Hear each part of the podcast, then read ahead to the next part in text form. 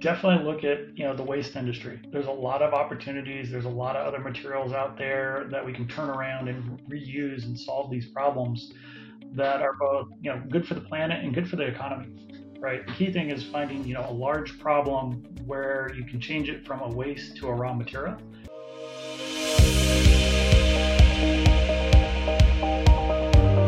Hey, welcome back to the show. And today I'm super excited to have the robotic master, Eric Law, with us today. Eric, will you please fill us in? Who are you? What problem are you solving with your business?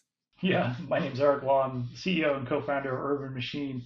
We're building robots for reclaiming the 37 million tons of dimensional lumber that's thrown away every year here in the United States. Wow.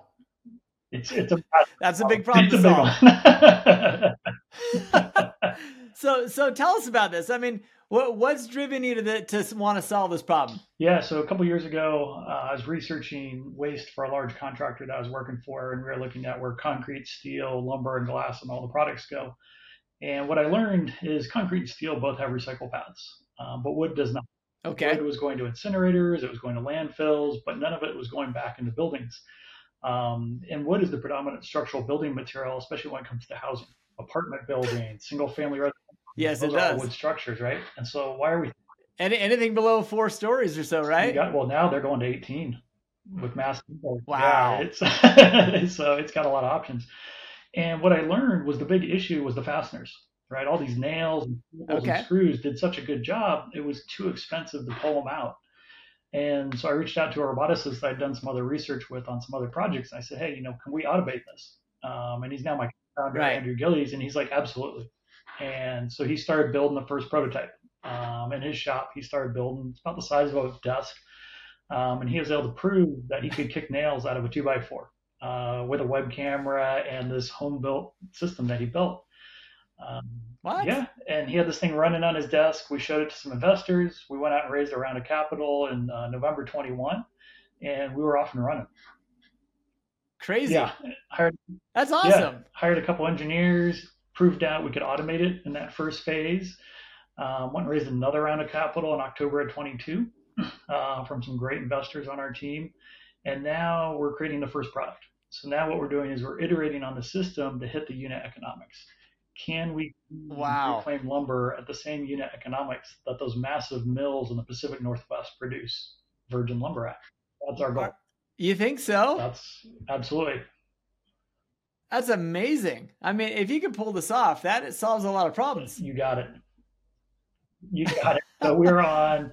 We are currently building our fifth iteration of hardware. Um, so one of the things that people don't realize about robotics is you build an iteration, you spend a lot of money on it, you learn a ton, yeah. And then you make a list of here's how we're going to make it faster, better, more accurate, more reliable, and you have to go build a whole nother one. well, we've got, we've kind of learned that through the Elon Musk model, right? We've all watched him blow things up and uh, have to start over again from scratch. So yeah, yeah, yeah. this is amazing. Rockets is probably the most extreme case, right? I mean, that's the most extreme right. throw away is oh well, we learned a lot. Go start a new iteration. Um, we, we, don't blow our isn't that crazy? go to the shelf, which is pretty cool. But um, so yeah, we're in our fifth iteration. Um, our version four is currently out in the field doing field trials, where we've got a full time crew on it, feeding it wood 40 hours a week, um, testing out, wow. it, and seeing how it's performing. Amazing. So so you're not actually trying to salvage two by fours, but you're taking the wood pulling all the extra crap out of it and then turning it into kind of microfiber type stuff or what, what are you what is your end product coming out of these machines? Yeah, so we're trying to keep the fiber intact. So it starts two by fours on up to you know four by 12, six by 18s is kind of our range of right. material. And really, wood strength is in the fiber, right? That fiber is incredibly strong tensile strength for being a natural material when you compare it to the other building blocks out there. Right. Um, and so our goal is to just get all the metal out of it because once it's metal free, then I can plane it, I can cut it just like virgin wood. I can sell it back into the virgin wood ecosystem. Wow. Um, and so we're working on projects with furniture manufacturers. We're working on projects with mass timber manufacturers to take essentially our test material now and they're testing it in their workflows to see, okay, if I take and reclaim wood, how does it compare to the virgin that I've been processing? Crazy. And that's look, cool. Yeah, and the sustainability of it is phenomenal, right? We're now, the question though is, how are you going to get So let's say that I'm doing demo on a project and we're tearing this building down. I mean, obviously the easiest thing for the for that that tractor to do is just dump scoop it into a dumpster and off it goes. I mean, this isn't like an easy ask for people to say, "Hey, can can you put all your wood here and all the all the other stuff over here?" You know, yep. how does that work? Yeah, so today you don't get to really just smash up a house and go dump it at a landfill right? Today right. separated out, or they charge you a lot more money. So if you commingle everything, throw it in the bin, it becomes very expensive to dispose because then right. those facilities have to separate everything out. So they grind it up and then they put people in it. Literally, people pulling chunks of wood and metal and plastics out of a conveyor belt to separate. Wow. And so what's happened is the cost to deconstruct a building is almost the same cost to demolish it because you're not all those waste fees, right? Right. Right, right. Reclaiming all the materials, the metal all gets recycled, the concrete gets recycled, the wood can get recycled, and then all the plastics goes in the landfill, right? Because that's really the only thing we don't have a recycle solution for. Right, right. So, so you're literally, um, it, I mean, it almost sounds like a service first and then a product afterwards. That is that kind of the model? Yeah. So we are in the reclaimed lumber industry right now. Um, so we have to prove not just the technology that the hardware works, but we got to prove the business, right? Because right? nobody's done this before. You know, historically, the demolition contractors and the waste folks they dealt with landfills and waste distributors and recycling companies. They've never right. sold material into the wood industry, right? And so we have to create that link in the supply chain that says, okay, hey, here's a raw material over here coming from the waste industry. We cleaned it all up with our tech, and then we sell it over here into the wood industry. Um, once we get that movement of material and that supply chain link created, then we can step back and be more of a pure play tech company supplying the hardware and software to solve the problem. Wow. Wow. Interesting. Very, very cool. That's a really cool problem to solve. So, so as you look at your, your client avatar, I guess we could say, you know, you're talking, I mean, you're, you're talking about solving a bigger problem than just a client. Uh, but, but as you're thinking of the clients, are you thinking the contractors doing demo? Are you thinking the people buying the re- reclaimed wood? What what is it that you look at as okay? We got to really serve these people better than those people. Yeah, so we have two groups, right? We've got the client on the source side, right, where we get right. material from, who can buy and lease these machines, who can turn dirty lumber into clean lumber, and so that's primarily right. demolition contractors and then the waste facilities, right? These are the folks that are currently processing all this contractor waste today. Right. And so we're working with them to do pilot projects, showing the value of the material. But then we have an end customer that we're selling the material to. So that's wholesale lumber companies, that's lumber mills, lumber yards, uh, furniture manufacturers. Right. Anybody who can consume virgin wood products becomes a customer for us in terms gotcha. of purchasing reclaimed lumber. Running a business, honestly, can leave a lot of founders and operators feeling lonely and isolated. If you have ever felt that way, trust me, I know what it feels like. And there is something you can do about it. You've heard a lot of our guests talk about the fact that being lonely and isolated is one of their biggest challenges in trying to run and scale their business. CaptainsCouncil.com. Go to CaptainsCouncil.com right now and see what we're doing to resolve this problem. We want you to be a strong operator who has solutions and has a way to get around the challenges you're currently facing. What most founders don't understand is that you're not alone. The challenges that you're facing, likely somebody else has already overcome, and they can give you the feedback you need to overcome them. Who better than your peers, other founders, other operators who are joining with you in a small group setting, a global community setting, as well as at our in person events to guide you through these challenges that you're facing right now. Don't give up, keep on pushing, but do it with some good advice from your peers. Go check it out at captainscouncil.com and let me know what you think about the offering. We can't wait to see you there. Gotcha. Gotcha. Awesome. Awesome. So so as you um yeah, I mean a, a lot of businesses are like this. And for those listening, you know, pay really close attention here because you know people like Eric are are a lot like you potentially when you're serving two ends of the spectrum. You know, you you've got two specific clients that you're targeting, and and sometimes it's hard to to balance your focus on which one do we want to solve the bigger problem for? Which one's going to make us more money? Which one is going to help us sustain our mission better?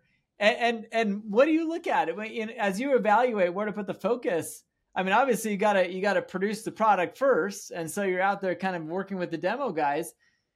How do you feel like it's going to be received on the buy side? I mean, is this product going to be less expensive? Is it more expensive since you had to put more work into it? Like, how do you see this translating into into the consumer side?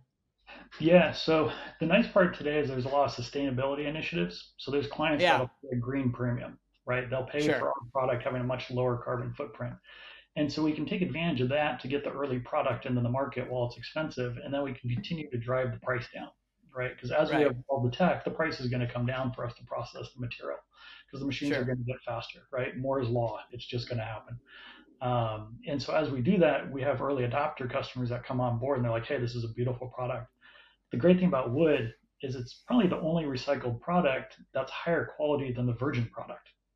If you think right. about trees that grew 100 years ago, they're clear, there's barely any knots in them, tight grains, really strong, clear material. That's what we get to process. The stuff that you get at the lumberyard today is junk compared to what we're processing, right? Right. And right. so we can actually bring a higher quality recycled product to market than what the virgin guys can, uh, which is phenomenal, right? That's a huge advantage on our side to be able to do that. Interesting. Interesting. Yeah, I could see a lot of I could see a lot of areas of the country where those green initiatives are in place, you know, and and people really trying to get their their home certified or their building certified to be some type of, you know, there's a lot of there's a lot of requirements that they have to go through to to to qualify for those uh um I guess programs. There's a lot of programs that help supplement your building costs when you're using green materials, right? Yep, you've got state, you've got federal. You can go for LEED credits on the marketing side, right? If you want right. have a commercial building wants to say, hey, we're greener than the one next door, they go get LEED certified things. Um, and then there's a lot of tax credits and incentives these days to help folks out with it, right? And try and change the economy because we've been so focused on this, you know, consumer right. one away model, which you know it doesn't work anymore. We're a little too big for that. There's just too many right. on the planet. I, I'm with you. I'm with you totally I, I, got a way better picture of what you do and how you help people right now. Now let's talk about the business because you know w- when a lot of people talk about building and growing a business and hiring and having a team and engineering and all this stuff they think you're making a lot of money already. Right? So so let's dissect your model because this is not the typical business model you've got a heavy flow of engineering, product testing, development. You know, you talked about two rounds of money raise already, and yet you're talking also about releasing your first product coming up here in the, in the next few months. Yep. How does that work compared to the typical business that's like, I got to make some money, then I'll raise some money, and then I'll grow? You know what I mean? Tell us about the model. Yeah, so uh, in the hardware world, you really need the investor partners. You know, the right. capital costs, you know, if we built machine one and tried to take it to market, we'd all be losing. None of our customers would right. right. The downtime and the failures and stuff. And so in robotics, it's really a balancing act of I've got a salesperson and a marketing person, we're building brand, we're building pipeline. So when this machine hits the market, the audience is ready to go right? We can't sit there and do all the engineering for two years and then say, okay, now let's go start sales and marketing. For we sure. a very delicate balancing act, right? Because you got to be good with setting expectations on these long tail projects, right. getting people engaged that are like, hey, as soon as it's ready, I want one in my yard. We've got pilot projects coming up this year. Yeah. Um, and with hardware, you know, the last company I had was a SaaS platform. You know, a SaaS platform. Oh, cool. You can, you can bootstrap that, which is what we did. Oh, yeah. You know, yeah. that's no problem. You just don't have this capital cost that you have with hardware. You can take a product right. real quick with SaaS. Um, right. So this one, it's you've really got to have a large team, right? Not just the employees, but the investors backing you and supporting you, because we're going to go for another round of financing in Q1, Q2 next year. Um, right. Make right. probably until 25, 26. So we'll wow. be four or five years old before we start to turn green. right, um, right. That's a phenomenal story, and you know, obviously the investors have to trust us and know what we're doing. Um, right. About the people, you know, the people we hire, everybody's got to be phenomenal and excel at their job and just hit the ground running. Um, because at 13 people, we don't have a whole lot of management time. Sure, sure, a lot sure. of sharp folks that know what they're doing to support the team, um, all working together in the same boat, uh, which is cool. It's what I love about startups right? No large corporation can reproduce what they do. They all advertise right. it. Oh yeah, we're startup thing, and you can't do it as a large company. You can only do this totally.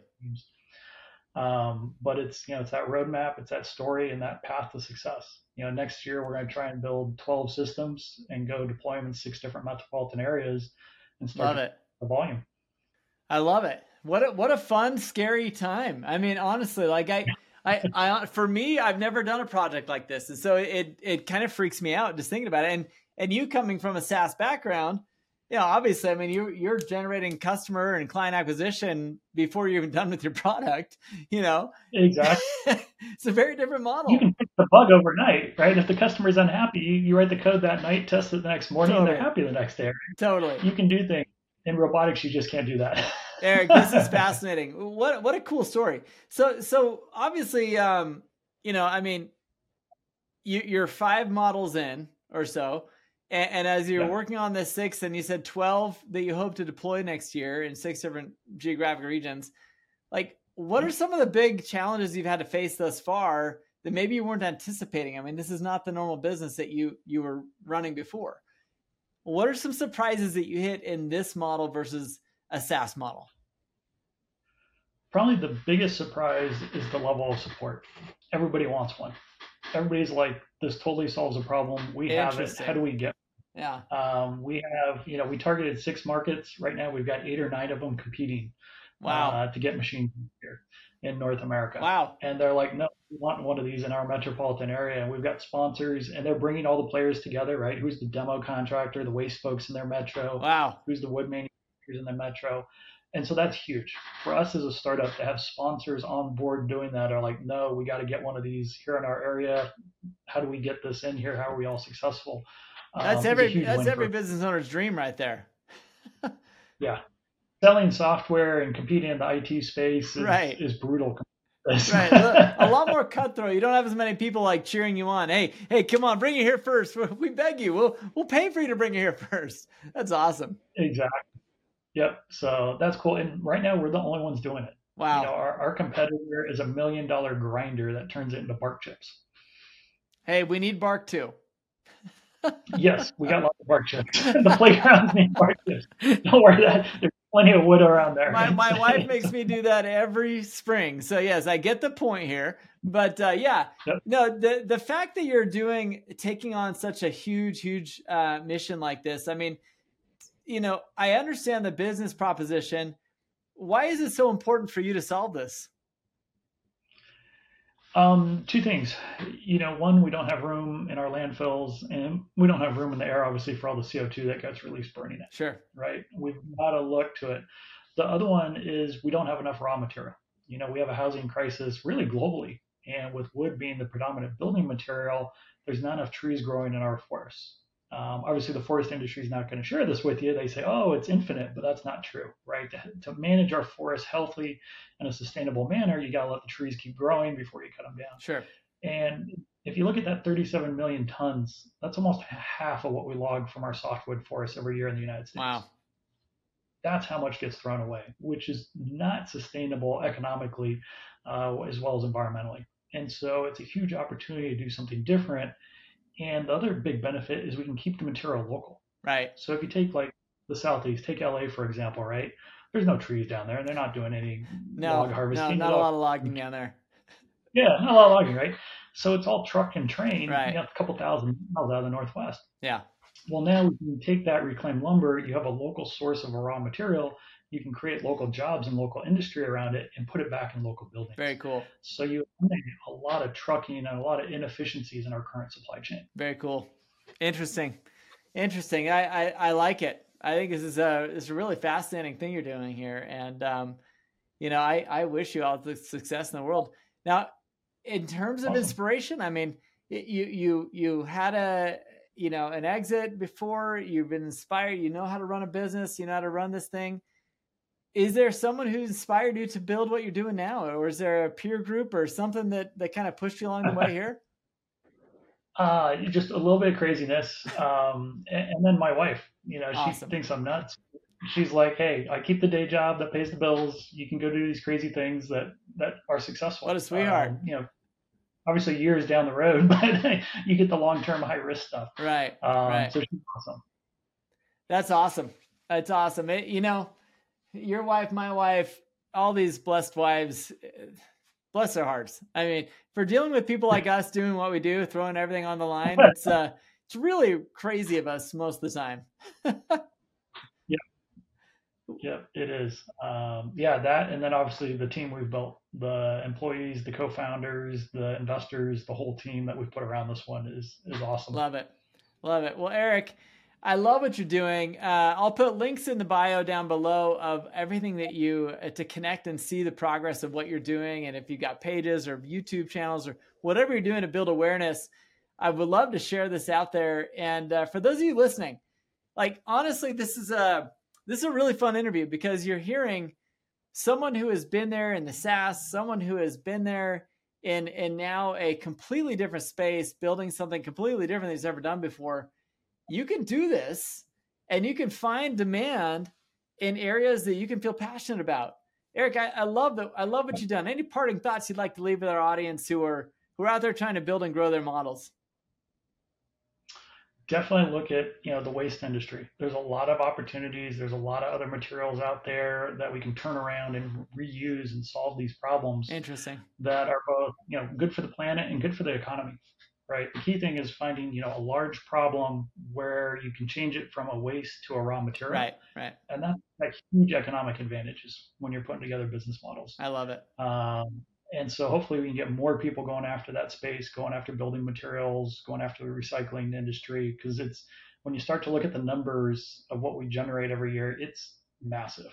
Love it. Checks a box, right? When you want to solve a problem, you got to find big ones. Yep. Yep. Hey, the bigger the problem, the bigger the reward, usually.